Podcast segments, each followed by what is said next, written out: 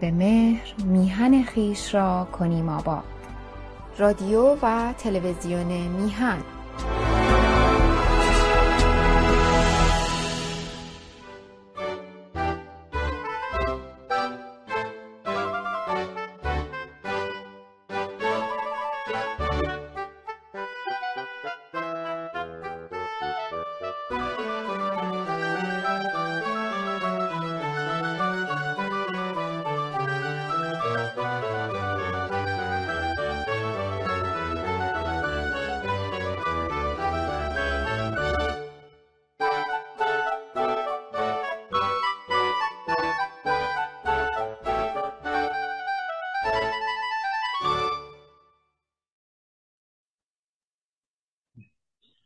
سلام و درود خدمت همیهنان عزیز و سلام و درود بر آقای بهبانی گرامی و سرکار و خانم عزیز و تشکر از دو این بزرگوار که این افتخار را من میدن که یک بار دیگه با شما همیهنان عزیز رو در رو صحبت کنم. خدمت شما ارز کنم امروز شنبه هشتم شهریور 1401 مطابق با سیوم ماه اوت 2022 623 ومین برنامه از سیزدهمین سال سری برنامه های بهداشت عمومی رو با شعار شروع برنامه که محبت را جهانی کنیم و محبت را از حیوانات بیاموزیم را به حضورتون تقدیم می‌کنم. خدمت شما ارز کنم که امروز برنامه به طبق معمول دو قسمت بهداشتی داره و یک قسمت هم با عنوان شهیر ایرانی. ولی قبل از اون می‌خوام یه مقدار هم با شما عزیزان درد دل کنم. فکر کنم بعد از 13 سال انقدر با هم صمیمی هستیم که بتونیم درد دل هم بکنیم. بله اول از همه ارز کنم که این برنامه های امروزمون یکی درباره زخم بستر بوده که هموطن عزیزی از من خواسته بود در این باره صحبت کنم و یکی هم همون در یک مهمونی که بودیم یک خانمی درباره گور گرفتگی سوال کرد. اون ده دوازده سال پیش یه برنامه داشتم درباره گل گرفتگی به نظرم میاد. ولی خب این یه چیز جدیدیه و کوتاه. خب دوستان خدمت شما عرض کرده بودم که دوستی دارم که بیماری دیابت داره و مراعات نمی‌کنه. ایشون هفته گذشته آسمانی شده. اینو خدمت رو عرض کنم. ببینین عزیزان ما مثل یک قاب عکس میمونیم. بدن ما قاب و روح ما اون عکسه. ما وظیفه داریم از این قاب محافظت کنیم. یک دوست دیگری هم اینجا دارم که به علت یه مشکل خانوادگی دو سال غرق در الکل شده و در عرض این دو سال به اندازه 20 سال پیر شده. اونم اونم حرف گوش نمیده. اونم هرچی میگی میگه چشم ولی این میگه چشم گوش نمیده اون یکی که اصلا گوش نمیده چشمم نمیده. دوستان عزیز من ببینید تو زندگی همه جور مشکل هست همه جور بیماری هست ولی باید برطرفش کنیم باید مواظب خودتون باشید. باید مواظب خود شما مسئولیت دارید. ببینید یک انسان عمر یک انسان مثل یه چراغ نفتی میمونه. برای هفتاد و دو سال توش نفت هست. روشنش می‌کنی هفتاد و دو سال نفت داره. حالا شما اینو ببر بذار وسط خیابون یه ماشین از روش یا بذار تو جایی که طوفانه باد میاد سر 26 سالگی خاموشش می‌کنه پس مسئولیت زندگیتون رو درک کنید مسئولیت سلامتیتون رو درک کنید. روزه نمی‌خوام بخونم نهی از منکرم نمی‌خوام بکنم. فقط یه چیزی رو می‌خوام بگم ما مسئول سلامتی بدن خودمون هستیم. خب مطلب دومی که می‌خواستم خدمت رو عرض کنم یه هموطن عزیزی هست به احتمال قوی ایشون در تورنتو هستن.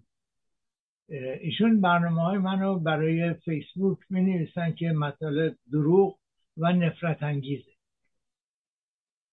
مخصوصا برنامه که درباره بیماری هایی که از حیوانات به انسان مراجعه می‌کنه سرایت می‌کنه. ایشون نوشتن که دروغ و نفرت انگیز خب من از حیواناتی که انسان رو مریض می‌کنن صحبت کردم. نمی‌دونم چرا به ایشون برخورده. ضمنا خدمت شما عرض کنم. من نه, نه خودشیفتگیه نه از خودم می‌خوام صحبت کنم. ولی برای این هموطن عزیزم می‌خوام بگم من 18 سال در دانشگاه درس دادم و در سال 1992 تیتر پروفسور تیتولر یعنی استاد کامل رو گرفتم. پس مطالبی که من میگم دروغ نیست. ضمنا خدمت ایشون عرض می‌کنم. مطالبی که درباره دیابت در سال 92 در روزنامه پیوند مونترال چاپ کرده بودم استاد بزرگ دانشگاه مکیر پروفسور قدیریان پرویز قدیریان به من زنگ زد به من گفت اصلا این مطالب خیلی جالبه ما همچین چیزی در فارسی نداریم. به آقای بیژن خلیلی زنگ بزن بگو من گفتم که این مطالب رو به صورت کتاب چاپ بکنه یه سی تا کتاب به تو بده باقیش خودش به عنوان مخارجی که صرف کرده برداره. و من به آقای خلیلی زنگ زدم. ایشون گفتن که اینقدر از این کارا کردم و کسی کتابا رو نخریده دیگه جا برای این کار رو نداره. بعد در شهروند که می نوشتم یک مقاله درباره الزایمر در شهروند نوشتم. که بعد سرکار خانم شعله شمس شهباز سردبیر رهاورد به من زنگ زد و این افتخار رو به من داد درخواست که آیا میشه این مطلب در رهاورد چاپ کرد و این باعث افتخار بزرگ منه چون من در شعنی نبودم که مطالبم در رهاورد چاپ بشه. و به ایشون هم گفتم. ولی خب یعنی مطلبی که من میگم از خودم چیزی در نمیارم. من آخرین مطالب رو میگردم. من عضو بیشتر از سی چهل تا مثل از Harvard Medical University مپ یا سایت های فرانسوی مرتب روزی سی چهل تا ایمیل دریافت می‌کنم. چیزایی که به شما میگم سعی می‌کنم که آخرین update باشه آخرین mise à jour باشه. چی میگم شو آخرین مطلب باشه. پس نه دروغ میگم و نه مطلب نفرت انگیز پخش می‌کنم. ضمنا فکر نکنید من از شما ناراحتم. نه من خیلی خوشحالم. برای اینکه وقتی می‌بینید یه شخصیتی مثل رضا پهلوی چهل هزار نفر وقتشون رو صرف می‌کنن که چهل هزار تا سایت مخالف ایشون درست کنن وقتی شما چند تا مطلب منو رد می‌کنین باعث افتخار منه. یعنی منم دارم وارد کلوب آدمای مهم میشم. خیلی متشکرم. ادامه بده ممنونم و اینکه وقتی تو برای من تلف می‌کنی نشون میده که من یه چیز دارم که به تو یاد بدم. وگرنه نمیشه سیپای مطلب من. حالا چرا میگم این, دوست عزیز رو در تورنتو باشه؟ برای اینکه بعد از اینکه مجله شهروند از دور خارج شد و اون هم به علت مشکلات مالی و اینکه همیهنان عزیزی محبت کردن و آگهیاشون رو قطع کردن شهروند به علت مالی از دور رفت کنار. دوست عزیزی که خودش استاد دانشگاهه و خیلی هم مشهوره به من گفت حتی مقالات تو تو شهروند خیلی جالب بود. یه جایی دیگه چاپ بکن. گفتم والا من در دانستنی های ونکوور هم چاپ می‌کردم ولی بیش از سی تا از مقالات من گم شد و بهشون گفتم تا اون مقالات پیدا بشه دیگه مقاله دیگه ای نمیدم. ایشون به من گفتن با مجله پرسا تماس بگیر بگو من تو رو معرفی کردم. و من پرسا دو, دو من با تورنتو نه ساعت رانندگی فاصله دارم. پرسا هم نمیشناختم.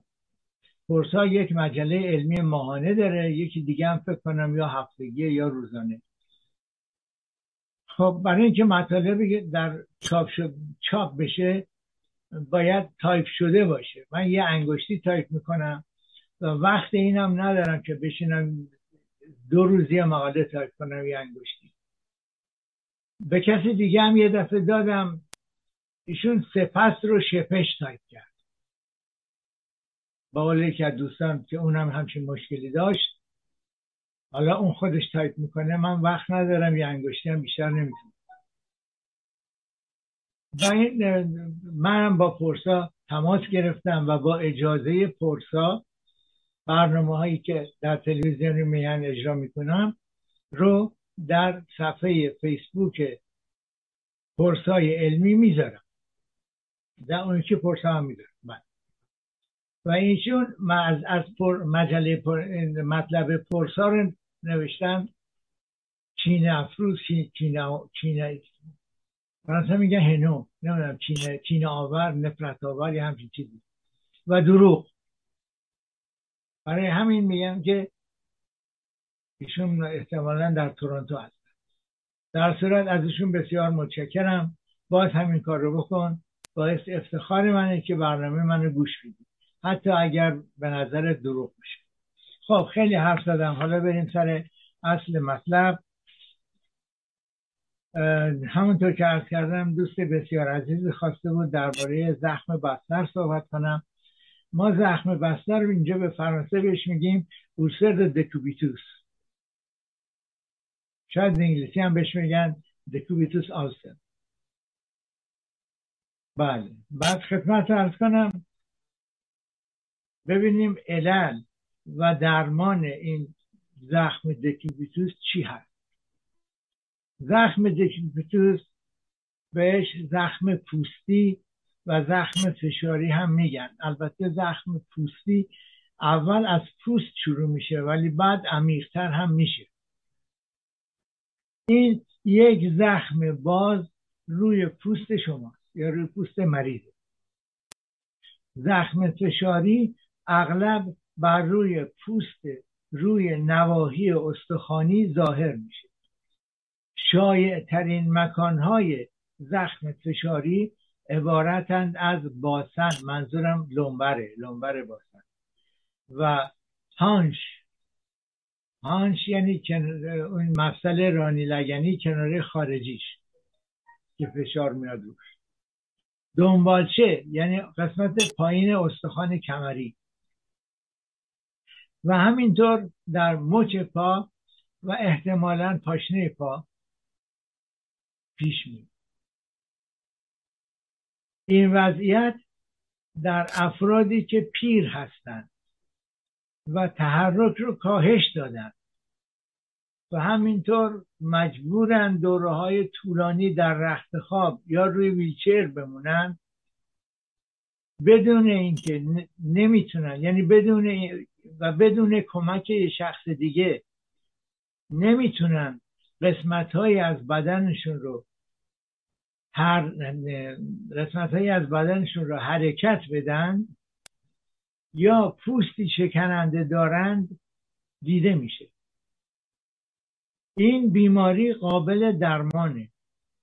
اما درمان زخم های عمیق مزمن دشواره و طولانی. عوامل, متعددی از جمله شرایط پزشکی بیمار یعنی وضع سلامتی بیمار. و همینطور مرحله زخم دخالت می‌کنه در تولید زخم و در درمان زخم. حالا سمتوم ها بله. سمتوم های سمتوم های زخم پوستی. هر مر علائمش یا علائمش هر مرحله از زخم علائم متفاوتی داره. بسته به مرحله یعنی استاد مرحله زخم ممکنه یک یا چند مورد از موارد زیر رو داشته باشه. اول تغییر رنگ پوست. بعد درد در ناحیه آسیب دیده عفونت پوست باز یعنی زخم بازه و پوستی که فشارش بدی روشنتر نمیشه. معمولا جایی که زخم قرمز فشارش بدی یه کمی روشنتر میشه. یا پوستی که نرمتر یا سفتر از پوست اطرافشه. مراحل زخمهای پوستی. زخمهای فشاری در مراحل مختلف ایجاد می شوند یک فرایند گام به گام برای کمک به ارائه دهنده مراقبت های بهداشتی در تشخیص و درمان شما وجود داره. مرحله اول. پوست شکسته نیست یعنی ترک نخورده باز نشده. اما تغییر رنگ داده.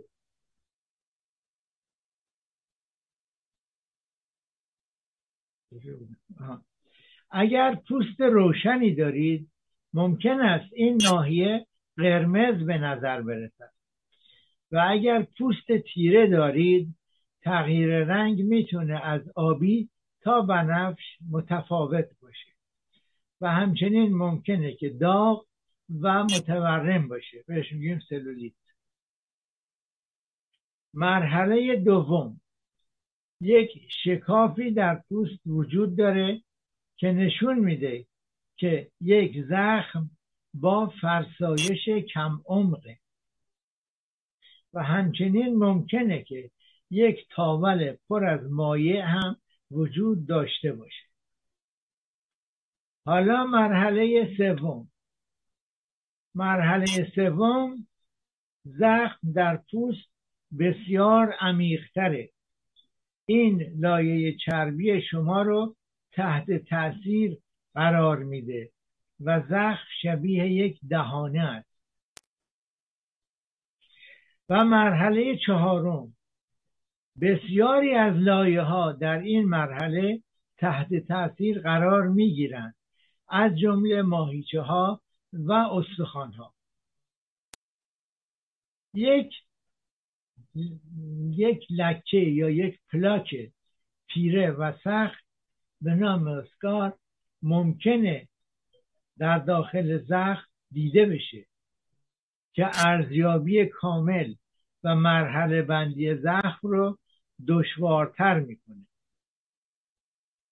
گاهی اوقات پزشک شما نیاز به تصویر برداری بیشتر یا ارزیابی جراحی از ناحیه برای تعیین وسعت کامل زخم داره.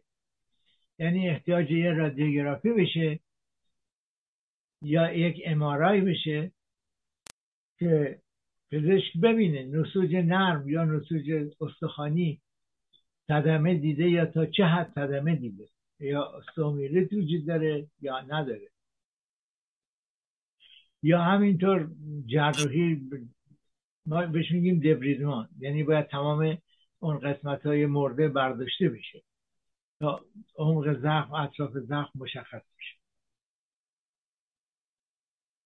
بله.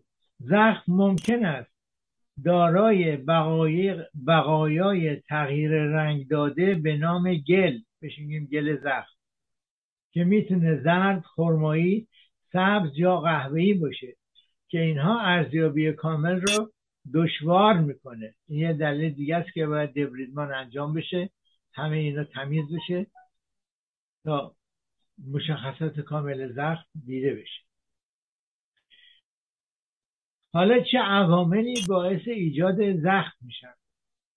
فشار طولانی مدت اساسا علت اصلی زخم های فشاری همراه با عوامل دیگری مانند رطوبت گردش خون ضعیف و تغذیه نامناسب است. دراز کشیدن روی قسمت خاصی از بدن برای مدت طولانی می تواند باعث از بین رفتن پوست بیمار شود. نواحی اطراف باسن پاشنه پا و دنبالچه به ویژه در برابر زخمهای فشاری آسیب پذیر هستند. رطوبت بیش از حد و همچنین محرک های پوستی مانند ادرار و مدفوع که ناشی از بهداشت نامناسب است نیز می‌تواند در ایجاد زخم های فشاری نقش داشته باشد. استکاک نیز یک عامل موثر است مانند زمانی که یک فرد بسته به تخت ملافه ها را زیر تخت خود می‌کشد. یعنی نه خودش با دست بکشه. بستنش تخت حرکت می‌کنه ملافه ها لوله میشه میره زیرش و در نتیجه فشاری اونجا ایجاد می‌کنه.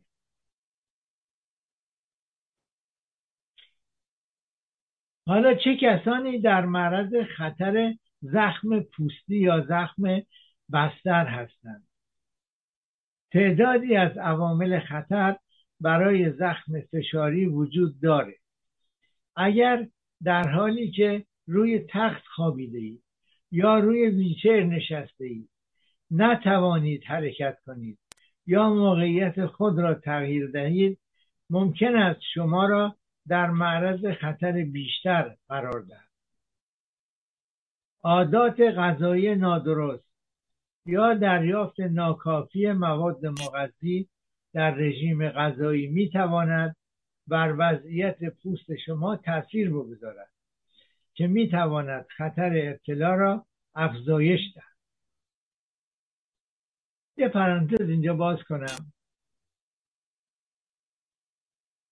خیلی ها رو می‌شناسم که به علت کاری که دارن از افرادی هستن که تنها زندگی می‌کنن. به علت کمبود وقت وقت غذا درست کردن ندارن. یا غذای در رستوران می‌خورن یا در فستفود می‌خورن که اون فستفود هم بهتره بهش بگیم جانک فود می‌خورن. یا مثلا انواع اقسام اینجا میگن شارکوتری. یعنی نمی‌دونم کالواس و سلامی و سلامی که پر از چربی نه حالا یا گاو یا خوک حیوانی پر از چربی و پر از مواد محافظت کننده است. حالا اینو یک بار در ماه بخوری درست کمی فشار رو کبدت میاره ولی مهم نیست. ولی اگه بخوای هفته سه روز از این آشخاله بخوری صد درصد مطمئن باش که مریض خواهی ممکنه اولش متوجه نشی ممکنه یه دفعه مریض بشی ممکنه دچار کبد چرب بشی. 35 درصد ایرانی ها دچار کبد چرب هستن. و این بیشتر دو جور کبد چرب داریم. کبد چرب الکلی و غیر الکلی. حالا اگه بگیم ده درصدش الکلیه 25 درصد ایرانی ها دچار کبد چرب غیر الکلی هستن. بیشتر غذاهایی که ما می‌خوریم یعنی ایما یعنی ما جامعه ایرانی ما ایرانی ها می‌خوریم. من می‌تونم خدمت هست کنم اینا سم خوشمزه هستن. یک بشقاب پلو که شما می‌خورین 26 حبه قند توشه.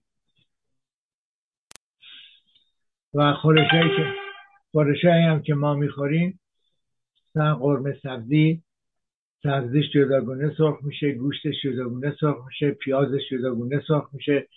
یا فسنجون که اصلا چربیش اینقدر زیاده یا قیمه همه اینا ببینید. بله خوشمزه هست ولی در واقع سمه. نه اینکه فکر کنید من چون گیاهخوارم دشمن گوشخاری هم نه.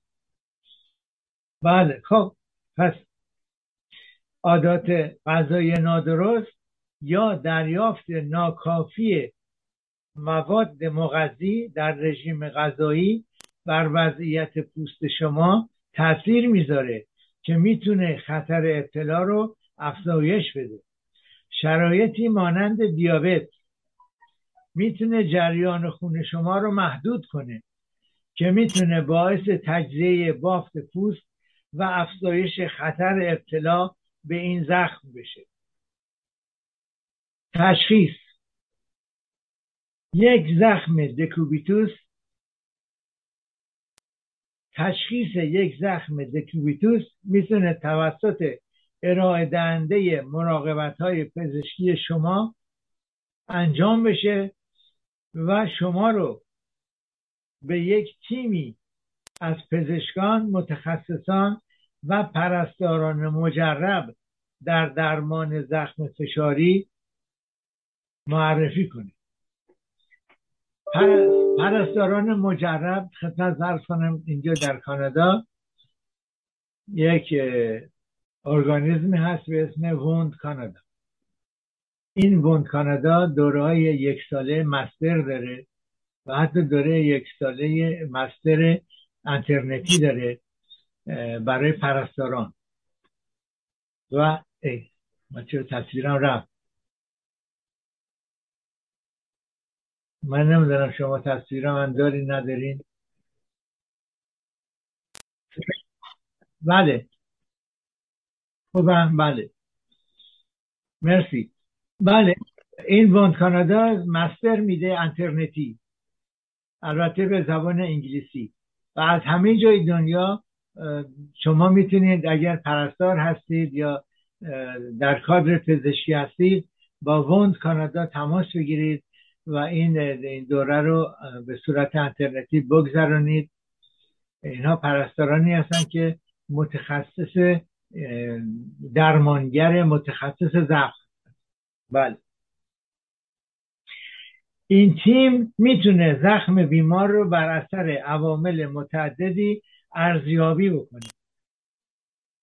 بعد این ارزیابی شامل اندازه و عمق زخم نوع بافتی که مستقیما تحت تاثیر زخم قرار گرفته مثل پوست ماهیچه یا استخوان رنگ پوست تحت تاثیر زخم مقدار بافت مرده و در نتیجه وضعیت زخم وجود عفونت بوی شدید و خونریزی و همینطور این متخصص می‌تونه نمونه مایع و بافت را از زخم فشاری برداره و برای لابراتوار بفرسته برای تشخیص نوع باکتری و آنتیبیوتیک هایی که باکتری روی باکتری اثر می‌ذارند و همینطور امکان این که اونجا سلول های سرطانی هم باشه در لابراتوار دنبالش بگردن.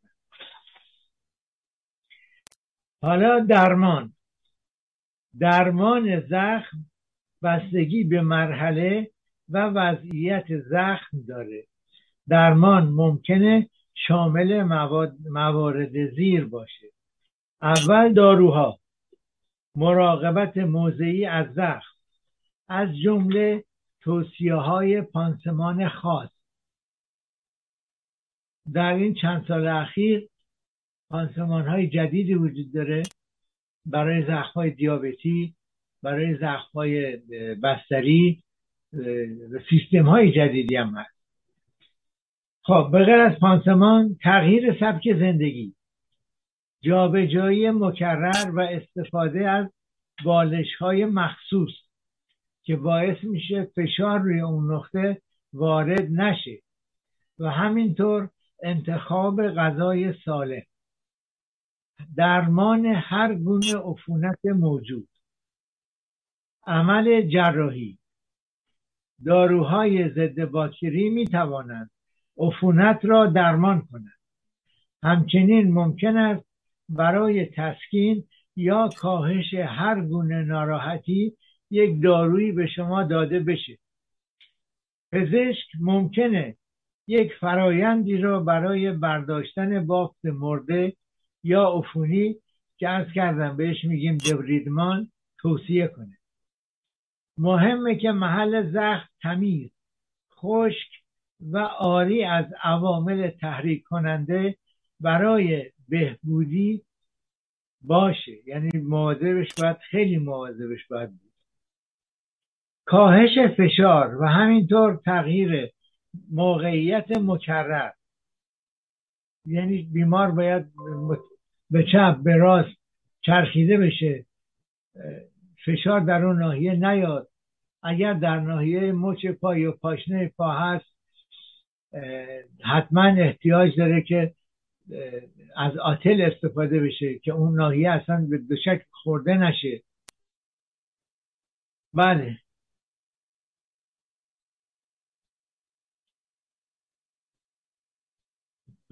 بله تغییر مکرر تغییر موقعیت مکرر برای درمان زخم فشاری بسیار مهمه.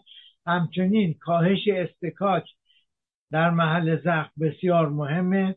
پزشک ممکنه از شما بخواد که پانسمان زخم خودتون رو مرتبا عوض کنید. بعضی از درمان ها برای زخم های پیشرفته تر مهمتر هستند. مثل دبریدمان جراحی و درمان زخم با فشار منفی در مرحله سه و چهارم زخم.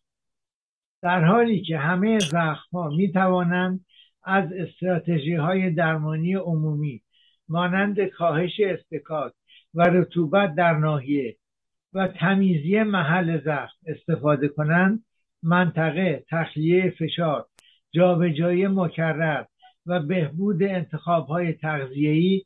اینها استراتژی های درمان هستند که همینطور که ارز کردم عوامل مختلفی هستند که کمک می‌کنن به درمان. و پزشک با شما در مورد بهترین روش برای زخم خاص بیمار صحبت خواهد کرد. روند بهبودی بیمار بستگی به مرحله زخم داره. هرچی زخم زودتر تشخیص داده بشه زودتر میشه درمان رو شروع کرد و بهبودی سریعتر انجام می‌گیره. متخصص مراقبت های بهداشتی شما می‌تونه تغییراتی رو در رژیم غذایی شما پیشنهاد کنه. مراحل بعدی اغلب به درمان های تهاجمی تر و زمان بهبودی طولانی تر نیاز دارد ببخشید. خب. امیدوارم که این عرضی که گفتم برای این هموطن عزیزمون که می‌دونم خیلی به من و این برنامه لطف داره و الان داره این برنامه رو تماشا می‌کنه براش مفید واقع شده باشه. اگر مفید نبود ایشون می‌تونن باز من با من تماس بگیرن و چیزهای مفصل تری رو می‌تونم برای ایشون بنویسم و بفرستم.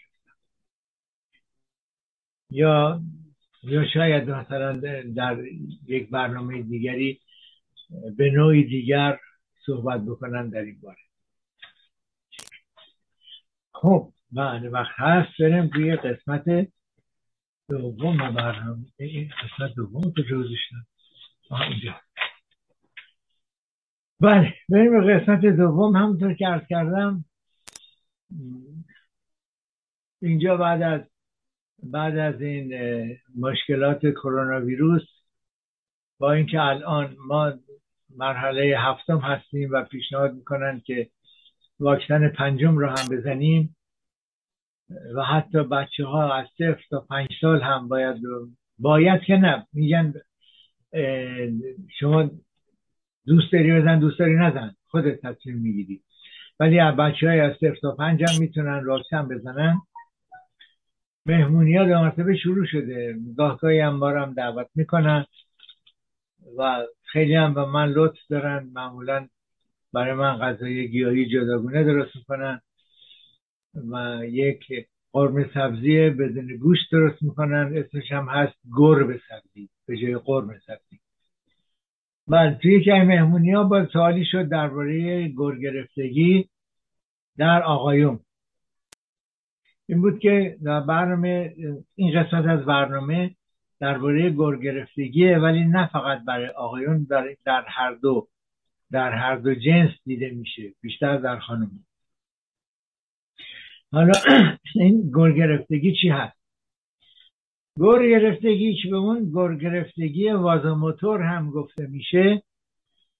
با احساس گرمای شدید و گذرا مشخص میشه که اغلب در گردن صورت و قفسه سینه ایجاد میشه. این یک اختلال شایع یا اسگی یا در طول سندروم پیش از قاعدگی بنابراین گرگرفتگی خانم ها رو بیشتر از آقایون تحت تاثیر قرار میده. حالا کمی درباره این پدیده فیزیکی صحبت کنیم. سعی کنیم با هم این پدیده فیزیکی رو برای پیشگیری و تسکین بهتر اون درک کنیم. تعریف گرگرفتگی اینه که گرگرفتگی منجر به احساس گرمای ناگهانی گذرا اما شدید در صورت گردن و قفسه سینه می شود. آنها معمولا با عرق کردن و لرز همراه هستند. ارز کردن معمولا نه همیشه. و معمولا چند ثانیه یا حتی چند دقیقه طول می کشند این پدیده است که اغلب به دلیل عدم تعادل هورمونی خانم ها را بیشتر از آقایان ببخشید.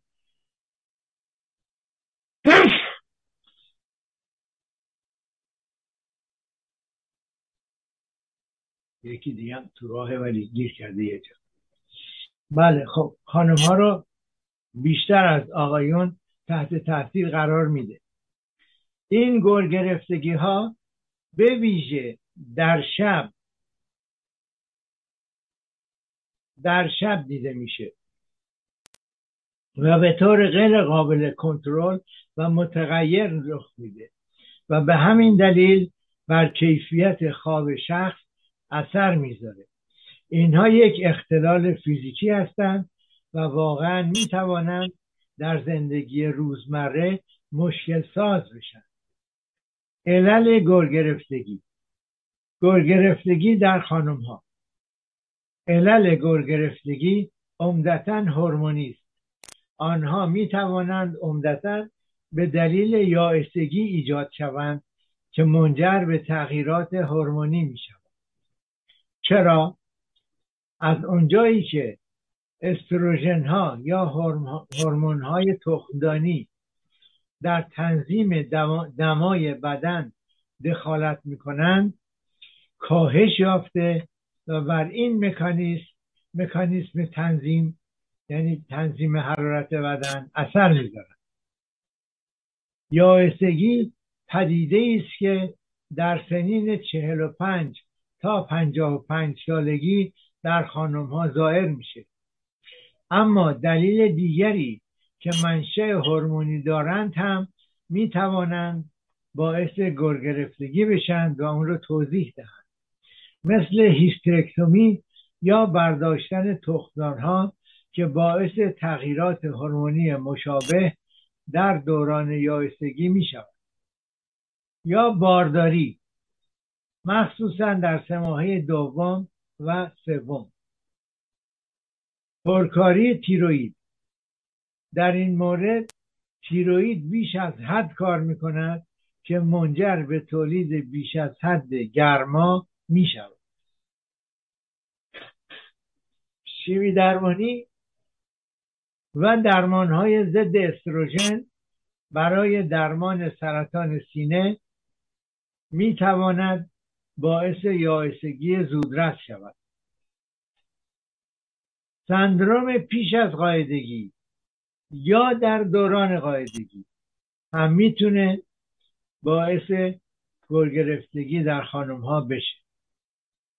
حالا گرگرفتگی در آقایان.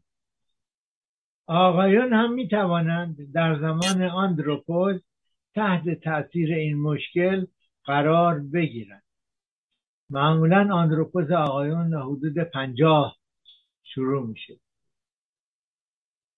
بله.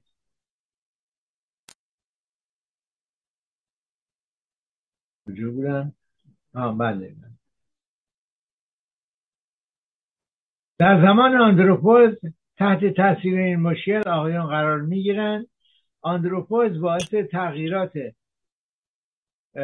تغییرات کاهش سطح تستوسترون بر اثر گذشت زمان سالخوردگی پیری ظاهر میشه و آقایون بالای پنجاه سال رو تحت تاثیر قرار میده.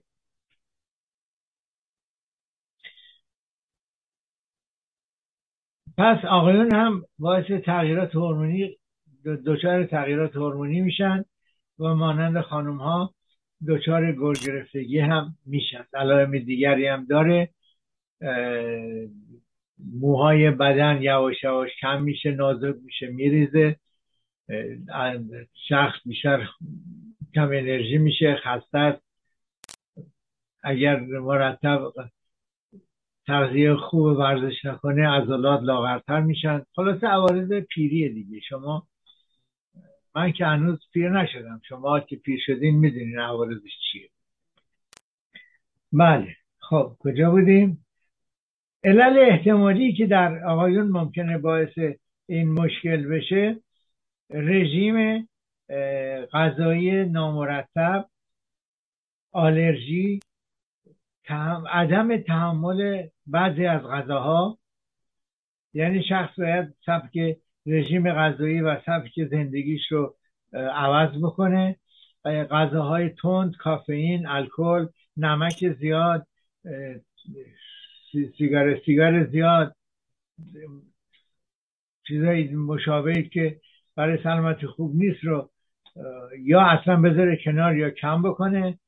و در نهایت این گرگرفتگی در آقایون می‌تونه با احساسات و تولید بیش از حد کورتیزول یعنی هورمون استرس مرتبط باشه. و استرس و استراب مزمن باعث عدم تعادل سیستم هورمونی میشه. تولید بیش از حد کورتیزول باعث تحریک سیستم قلبی عروقی میشه. بنابراین یکی از علائم این حمله حمله گرگرفتگی می‌تونه استراب باشه. نه تنها در آقایون بلکه در خانم ها درسته که در قسمت آقایون میگم ولی در خانم ها هم هست. عواقب گرگرفتگی. وقتی که شخص قربانی گرگرفتگی میشه عرق می‌کنه. این عرق بر کیفیت خواب اثر می‌ذاره. مخصوصا اگه در شب باشه. و بنابراین می‌تونه باعث استرس و خستگی بیش از حد بشه. همینطور می‌تونه باعث ایجاد احساس ناراحتی در هنگام بروز پدیده در جامعه در طول روز بشه. مخصوصا من دیدم خانمایی که یه دفعه سینهشون قرمز میشه یا صورتشون قرمز میشه یه حالت عصبی بهشون دست میده. این ممکنه که در اون مرحله باعث نار... احساس اینجا میگن ژن احساس خجالت احساس ناراحتی بکنه. بله. در موارد نادر ممکنه باعث هیپوترمی بشه. یعنی درجه حرارت بدن بره زیر 35 درجه سانتیگراد. یا باعث تب بشه بشه بالای 38 درجه سانتیگراد.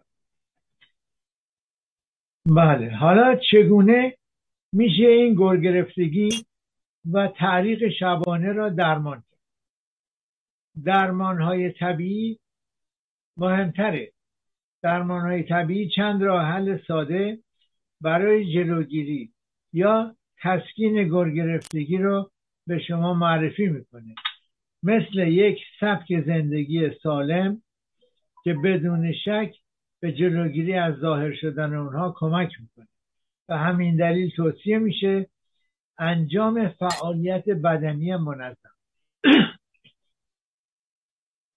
ارز کنم حضورتون مطابق سن و مطابق وضعیت بدنی بیمار.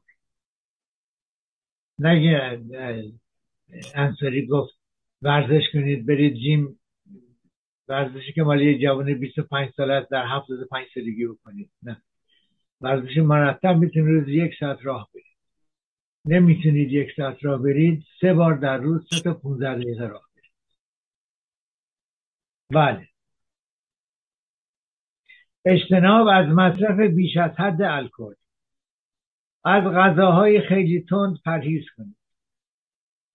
راحت یاد بگیرید استراحت کنید. می‌تونید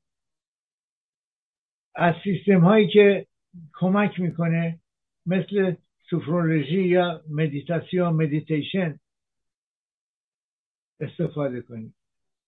یا از طب جایگزین می‌تونید استفاده کنید. طب جایگزین راه حل هایی می‌تونه بده به شما بده که از گرمای شدید جلوگیری بکنه. مثل مثلا داروهای گیاهی یا رایه درمانی اینها ماساژ درمانی با روغنهای اساسی اینها می‌تونن خیلی کمک بکنن. درمان های دارویی هم وجود داره.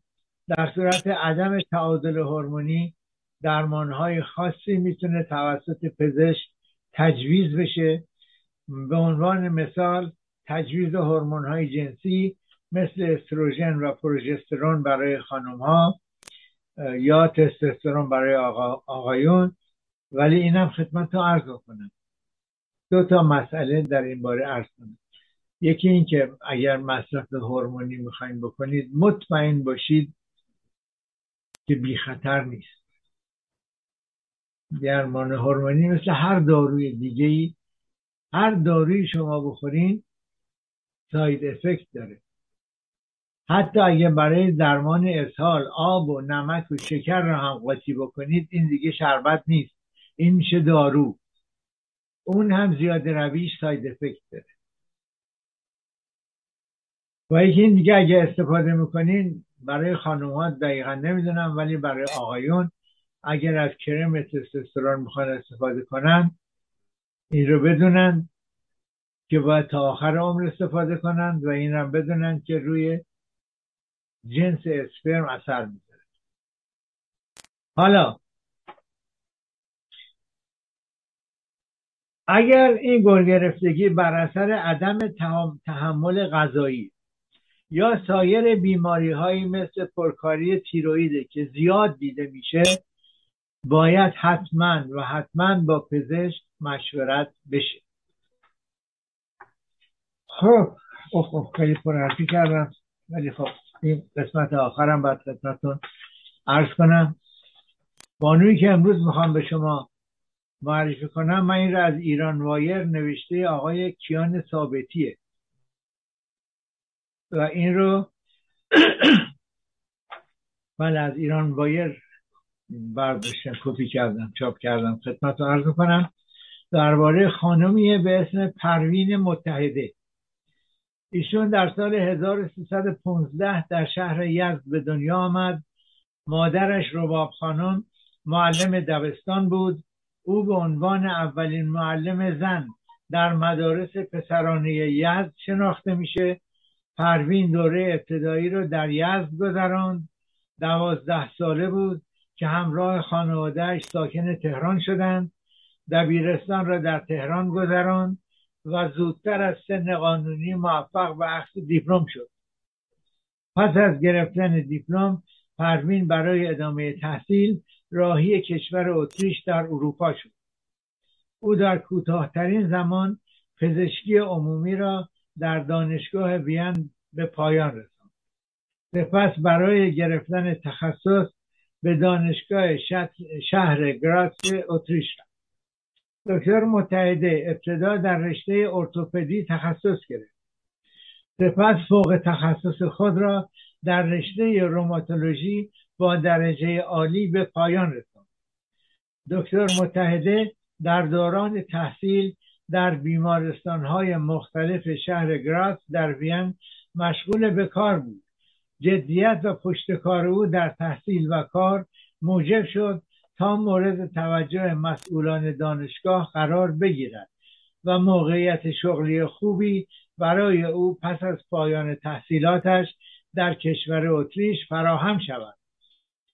ولی ولی عشق او به وطن و هموطنانش او را به ایران بازگرد پروین متحده پس از بازگشت به ایران بلا فاصله از طرف دانشگاه تهران دعوت به همکاری شد و با سمت دانشیار شروع به تدریس کرد.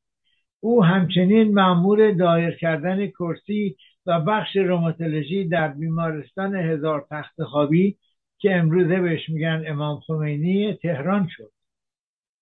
در دوره روماتولوژی زمان دانشجوی ما بهش می‌گفتن بیمارستان پهلوی.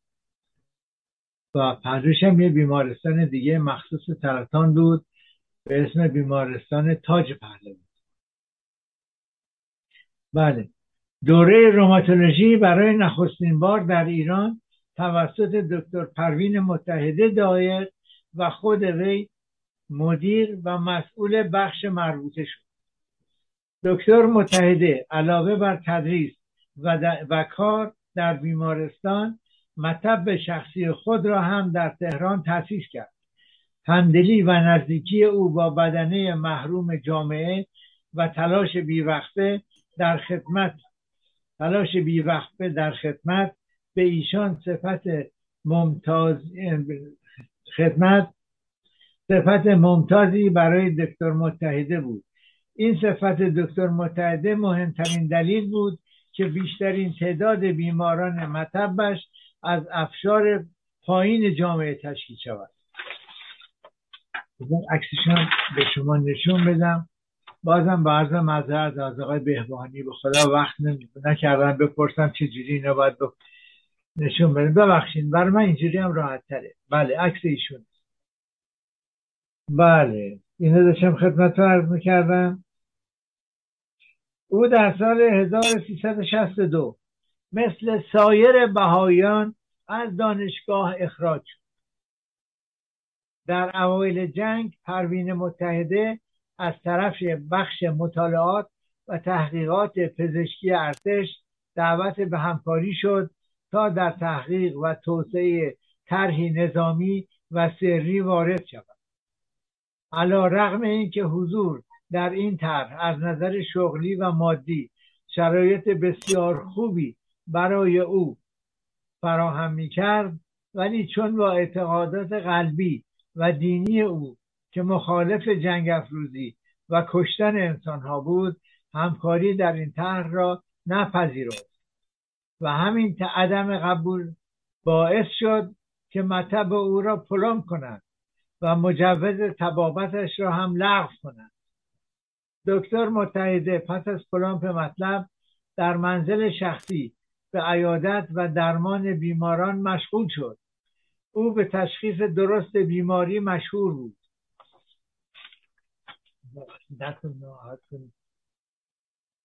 پیریه دیگه چیکارش میشه؟ بله.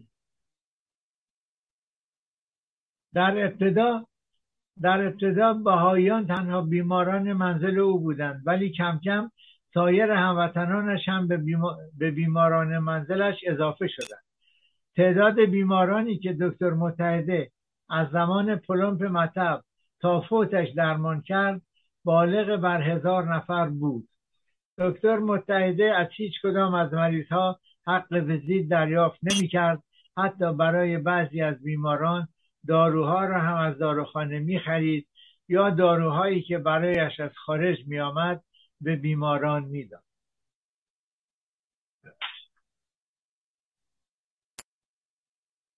این در حالی بود که زندگی ساده ای داشت. و در نهایت قناعت و صرف جویی زندگی می‌کرد. در دوران جنگ دولت اتریش از طریق صلیب سرخ جهانی شروع به ارسال تجهیزات پزشکی و دارویی به ایران کرد. اما شرط استفاده از این محموله ها را نظارت مستقیم دکتر پروین متحده در توضیح و مصرف دارو به عنوان نماینده و امین کشور اتریش بیان پس از دریافت محموله متصدیان امور به جستجوی پروین متحده پرداختند و از او برای ملاقات با حسن حبیبی معاون اول رئیس جمهور دعوت کردند.